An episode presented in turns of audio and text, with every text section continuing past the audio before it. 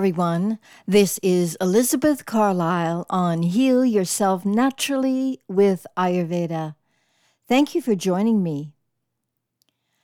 A wise yogi once said, You are only as young as your spine is flexible.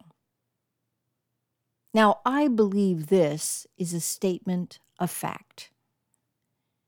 If we can no longer bend easily or get down on the floor and rise up again, then we have lost our flexibility and our youth.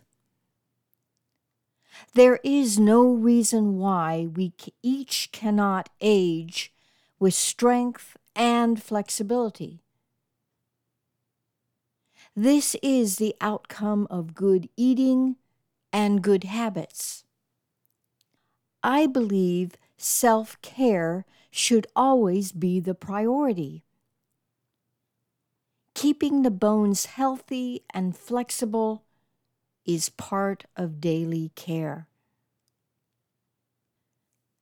Let me begin by starting with the tissues of the body according to Ayurvedic theory. There are seven tissues in the body. The first one is rasa or plasma. The second is rakta or blood. The third is mamsa or muscle tissue. Then comes meda, which is fat tissue. And then the one we will focus on today is asti, or the bone tissue. After asti comes maja, marrow, and nerve tissue. And finally, shukra, which is the reproductive tissue. When we consume food or any nutritive product, it goes first to the number one tissue, rasa, and then rakta, mamsa, meda, and finally down through asti, maja, and shukra. So the health of each tissue depends upon the health of the tissue above it. Therefore, health of the asti or the bone tissue is very dependent on the health of the rasa, the rakta, the mamsa, and the meda. Now we're going deep into the tissues of the body.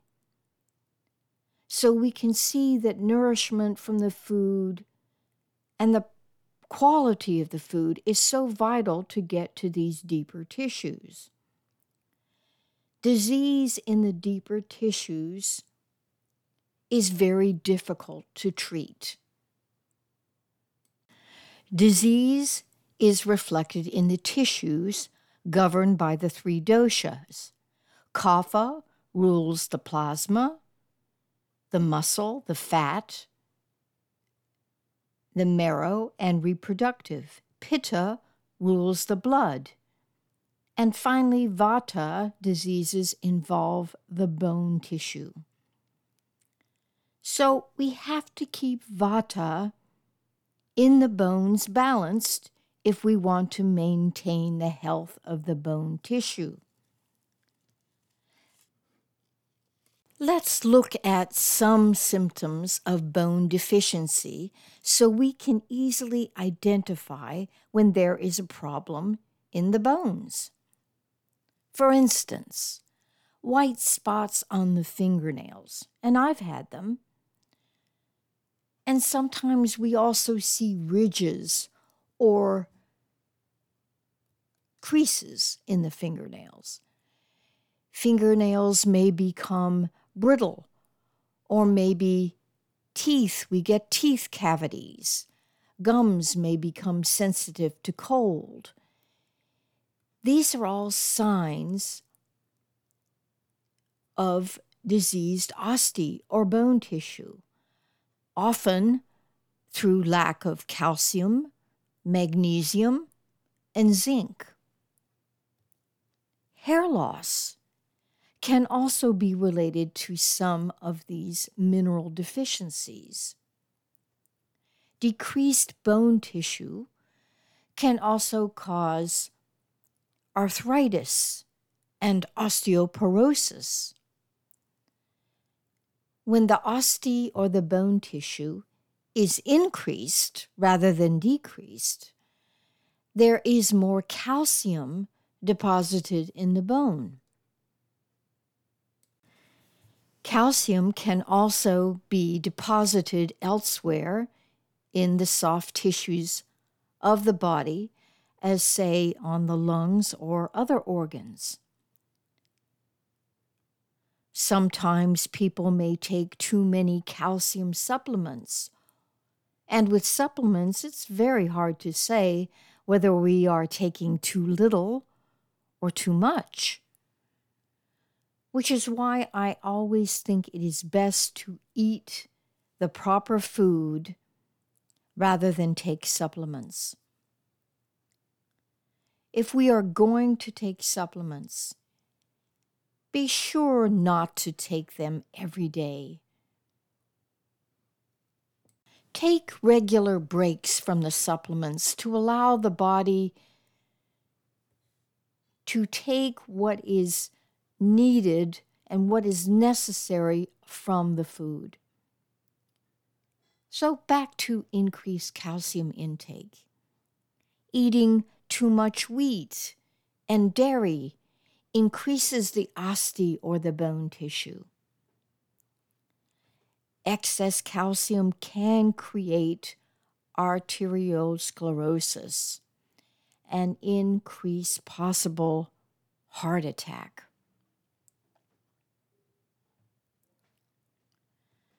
there can be too much calcium deposited on the muscles as well. Muscle fiber can become inflamed, causing a person to have many aches and pains. With excess bone tissue, we can also see calcification on the joints. Scoliosis can occur even bone spurs, even hypothyroidism. So let's look more closely at the bone tissue itself.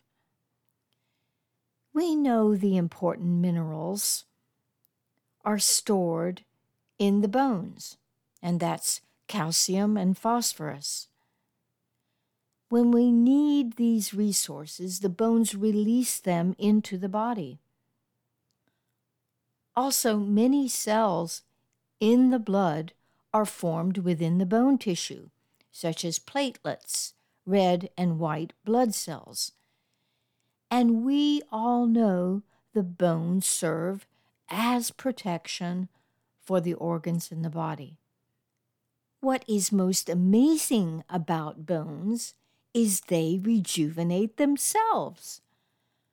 Bone tissue heals much faster than muscle tissue, as evidenced by the healing of a fracture or a break, as opposed to a muscle tear, which takes so much longer to heal. So, bone building continues throughout a lifetime. The body constantly reshapes and remakes the bone tissue. Our bone density or bone mass is one of the best ways to measure bone health. Low bone mass can lead to osteoporosis. If not that low, it can be qualified as osteopenia, which makes the bones weak. This can also be an inherited trait, or it can happen as a result of undeveloped bone tissue during youth. If you have discovered that you have low bone density, there are things you can do to improve this condition. Namely, eat food eat foods that contain calcium. Get adequate amounts of vitamin D exposure from the sun or use a transdermal vitamin D that can be applied and absorbed by the skin. Weight bearing exercises are extremely important in the prevention of osteoporosis. Hip fractures are common in many women over the age of 65. However, contrarily, we are designed to have sturdy bones from youth to old age. The bones are intimately connected to each other to enhance overall performance. In weight bearing exercise, when we put strain or stress on the leg bone, for instance, we are not only building that bone, but we are also positively affecting the bone density in the spine and the shoulder and elsewhere in the body. Regular stress on the bones is essential in maintaining strong bones. Just think of the astronauts in space. They lost bone density because of their weightlessness in space. In addition, the immunity of the body is also connected to bone health. Remember, the bone marrow cells make the white blood cells in the bones. So many unrelated diseases also end up with osteoporosis because it is in the cells. Risk factors for osteoporosis will also be the same for heart disease.